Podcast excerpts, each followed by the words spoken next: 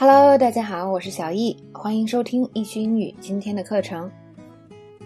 我们现在来看第六条知识点。第六条知识点呢是有关一个语法。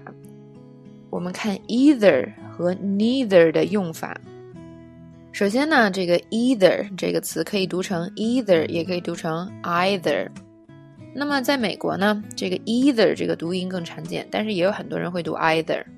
那么英国哪一个都有，啊，neither 也是一样的，它可以读 neither，也可以读 neither。所以呢，大家其实不是特别需要纠结，然后它到底读哪个音啊？读哪个音都行，只要是比如说你要读 either，这两个都读 either neither。那读 either 呢，另外一个就读 neither 就好了。来看一下语法的应用。首先呢，either 指的是两者之一，是吧？它可以单独用，也可以用这个 either or 这个句式。我们来看一下例句：You can park on either side of the street。你可以停在路的任何一侧。There are two types of application. Either is acceptable. 那么这边有两种申请方式。Application 呢，其中的一个意思就是申请。当你去申请大学的时候，就是上交的这个表格就叫做 application。那么现在说有两种申请方式，任何一种都是可以接受的。Either 呢还可以表示一个意思，叫做两者中的每一个。比如说，The offices on either side were empty，就两边的办公室都是空的。那么这个其实 either 在这边的意思呢，跟这个 any 是非常像的，只不过在英语中呢，这个地方稍微有点麻烦，就是 either 表示两者中的一个或者两者中的每一个。那 any 呢，表示的是三个以上的中的一个，或者三个以上中的每一个。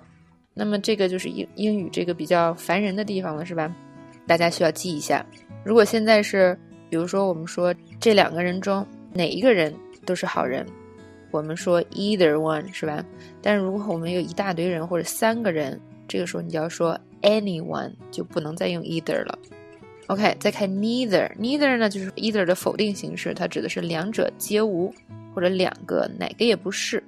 同样呢，它可以单独用，也可以和 nor 搭配。Neither answer is correct. Neither answer is correct. 没有一个答案是正确的，或者是 neither of them has a car. 他们两个人都没有车。那么口语中呢，啊还会经常是这样说：Which do you like? Neither. I think they're both ugly. 然后回答的时候，你直接回答 neither，就是哪个也不是，是吧？我都不喜欢。OK，那么看这个，还有一个口语化的说法是，比如说第一个人说 I don't have any money，我没钱了。第二个人想说我我也是哦，你可以说 Neither do I，或者说 Me neither，还可以说什么呢？Me either，Me either 这个用法呢是比较美式的用法，这个英国人是很少说的。OK，那么前面呢是这个 either 和 neither 的用法，那后面呢是一些比较高级的内容。如果你连 either 和 neither 就是简单的用法都不是特别清楚的话，那么后边这个呢就大家了解一下，然后呢先知道一下。如果你啊已经比较掌握 neither 和 either 的用法，那么大家可以更好的来了解一下这个下面的这个规则，其实在平时的说话和写作中都非常有用。首先呢，第一个规律就是 either 或者 neither 这两个词后面加名词的时候，它只加单数名词，所以呢，动词也要用单数。比如说，我们看这个例句：Neither candidate was selected for the job。两个候选人里哪个都没被选上做这个工作。那么这个 neither 后面加的是候选人这个词，用的是单数，你要注意。Coffee or tea？Either is okay for me。那问问题的人说咖啡还是茶？那回答的人说哪一个都 OK。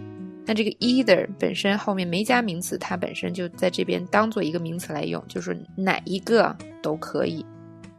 OK，那么看第二个，这个第二个这个规律呢是什么呢？either of 或者 neither of 这个用法后面呢只加复数的名词或者代词，跟刚才那个正相反是吧？刚才 either neither 后面直接加名词的话只加单数。